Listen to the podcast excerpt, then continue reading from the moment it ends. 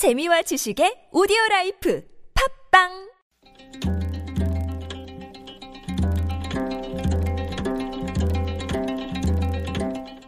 한문학자 장유승의 길에서 만난 고전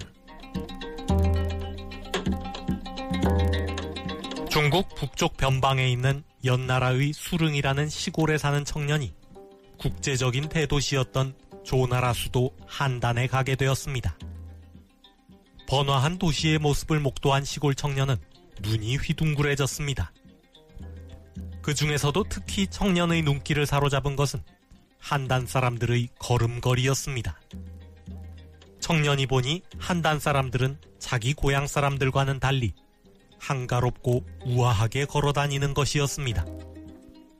청년은 한단 사람들의 걸음걸이를 흉내내기 시작했습니다. 하지만 제대로 배우지도 못한 채 고향으로 돌아가게 되었습니다. 그런데 큰일이 생겼습니다.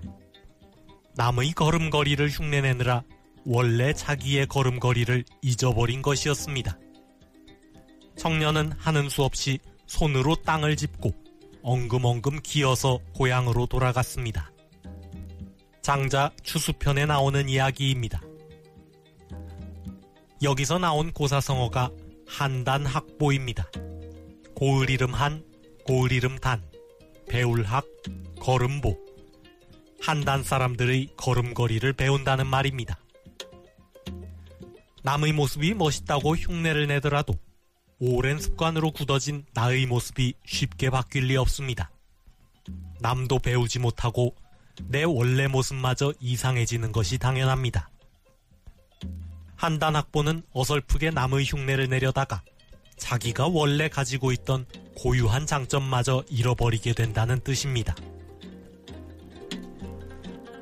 정부가 새로운 국가 브랜드 Creative Korea를 표절 논란에도 불구하고 그대로 사용할 방침입니다.